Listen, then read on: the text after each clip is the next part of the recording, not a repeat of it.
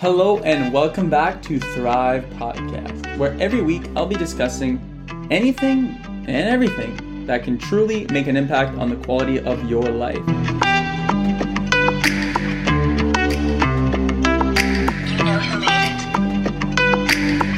This week's episode is about the pleasure pain balance. And this is something that I've loved talking about for a while now because it's applicable in so many different aspects of our lives and it's something that governs the quality of our lives to a pretty high degree. So, the earlier we can become familiar with and accustomed to the pleasure pain balance, the more we can use it to our advantage in order to elevate our baseline level of emotions. I believe that there is a pleasure pain balance, or you can think of it as kind of a pendulum, the pleasure pain pendulum. This pendulum swings from the left side, which would be pain, and then it'll go through the middle, okay, neutral emotions, and then all the way to the right side, which is pleasure. So this pendulum is always moving. You can't stay on one side forever. You can't hold the pendulum up on the pleasure side forever. It will swing down, go to neutral, and then go to the pain side. That's a natural occurrence. You can't just, gravity won't let you keep the pendulum on one side, okay? So I think it's the same way in life. Our minds and life has been designed in this way because we are made to feel both positive and negative emotions. Because if your pendulum is always stuck on the pleasure side, well, then you kind of re-establish a new normal. And so you're never going to really maintain that um, pendulum at one level. Okay, it's always going to swing no matter what. Some people's pendulum is stuck more towards pain. Okay, they kind of tilted the pendulum, so it's always kind of stuck towards a little bit more pain. And some people have a higher baseline, so their pendulum is inclined or angled in a way that it's more often in the pleasure aspect. What we want to do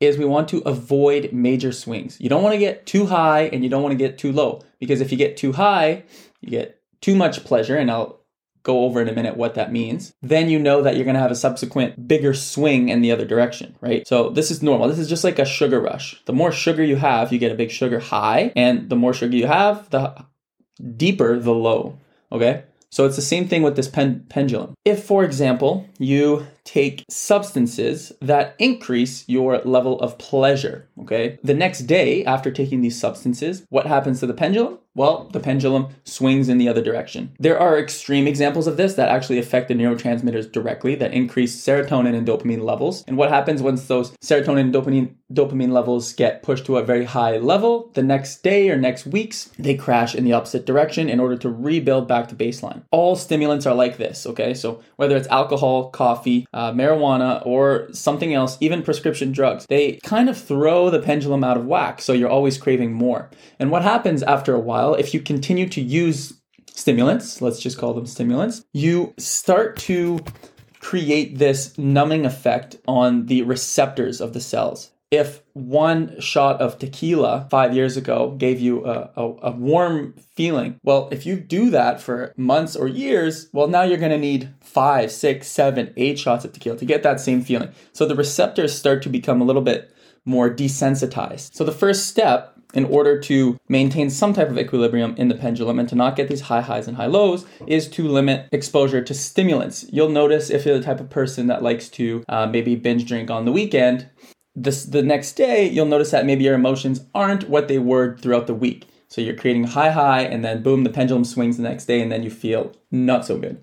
Okay, so step number one is limit your exposure, if possible, to stimulants. Let's take a second here to think about these people, these elite people that really know how to modulate and not go too high or too low. And I'll use one person as an example here Kobe Bryant. So, most athletes will tell you most successful athletes that go that play for championships on a regular basis that have developed themselves and their team have this mindset. You never want to get too high because what happens when you get too high and then you get beat a little bit, you tend to swing the other way. Whether we have a big win or a big loss, I want to stay neutral and stay focused on the mission. So they understand the pleasure pain balance and they're able to stay even keel and just focus on the task at hand without letting their emotions get in the way. So, just a little tangent there to say that there are people that are very good at keeping this needle very close to center so that they can kind of just skew it a little bit towards pleasure and they don't get these major swings. It's the swings that we want to avoid. Another thing,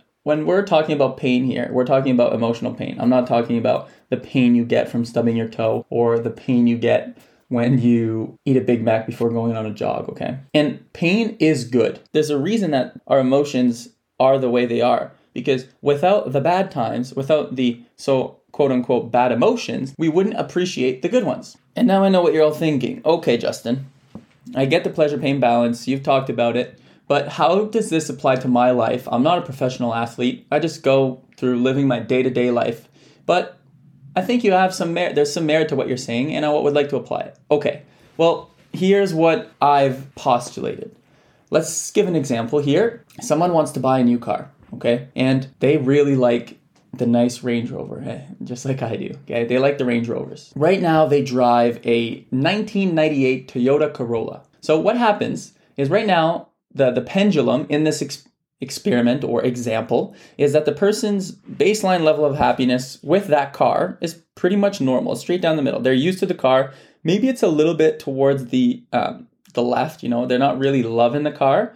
But if they were to get that Range Rover straight away, the pendulum would swing massively all the way to the right, all the way to the pleasure side. All these happy emotions would happen because, oh my goodness, I finally got this Range Rover. But what happens after a couple months or years, the pendulum goes right back down to normal. And if enough time passes, that person will have the same emotions about the Range Rover as they maybe once had with the Toyota Corolla. Maybe not to the same extent, but you see my point. So if you go from some from a, suboptimal car to a Range Rover right away, the pendulum will swing and then it'll come back down. What if instead of doing that, every 2 years you upgrade a little bit? That way every 2 years you get that swing in the the pleasure center, right? You go a little bit more on the happy emotion side. So from a 1998 Toyota Corolla, and then you get a 2010 Civic. So then you're like, oh my goodness, this is exciting and new. And then two, three years later, you get that same feeling of exciting and new all the way up. And then maybe you get that pendulum to stay on the excitement side or the happy side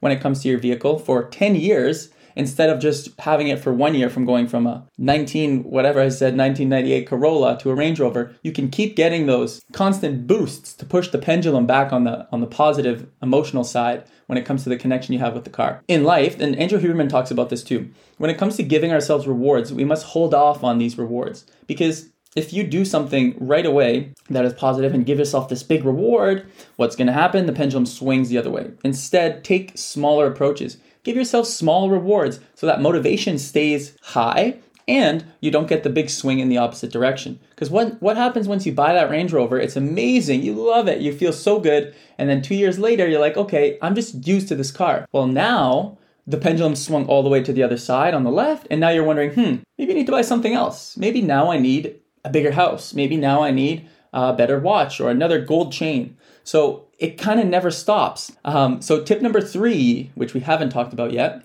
and it's my favorite one to talk about, is to choose your type of pain. So, I believe that in life there are two types of pain there's the pain of discipline, and there is the pain of regret. We know that with pleasure comes pain.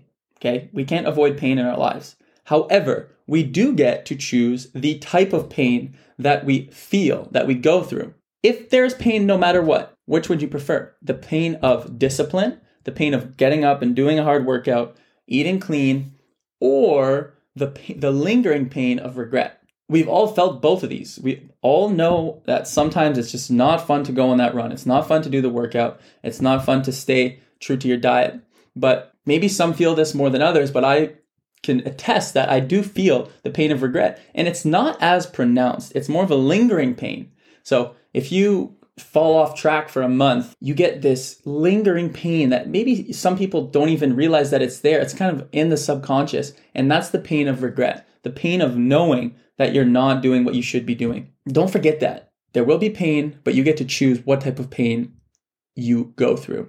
Okay, so up to this point, the pleasure pain balance has been something that I kind of just um, came up with, or maybe, I don't know, maybe I over the years have seen or heard of concepts like this, um, which I definitely have, but this is just kind of my rant on what I think the pleasure pain balance is and how we can use it to our advantage. Stay tuned for next week's episode. It's going to be awesome. It's going to be entertaining and it will, of course, help you out in your life because it is helping me out. So, with that being said, guys, I'll talk to you next week. All love. Adios.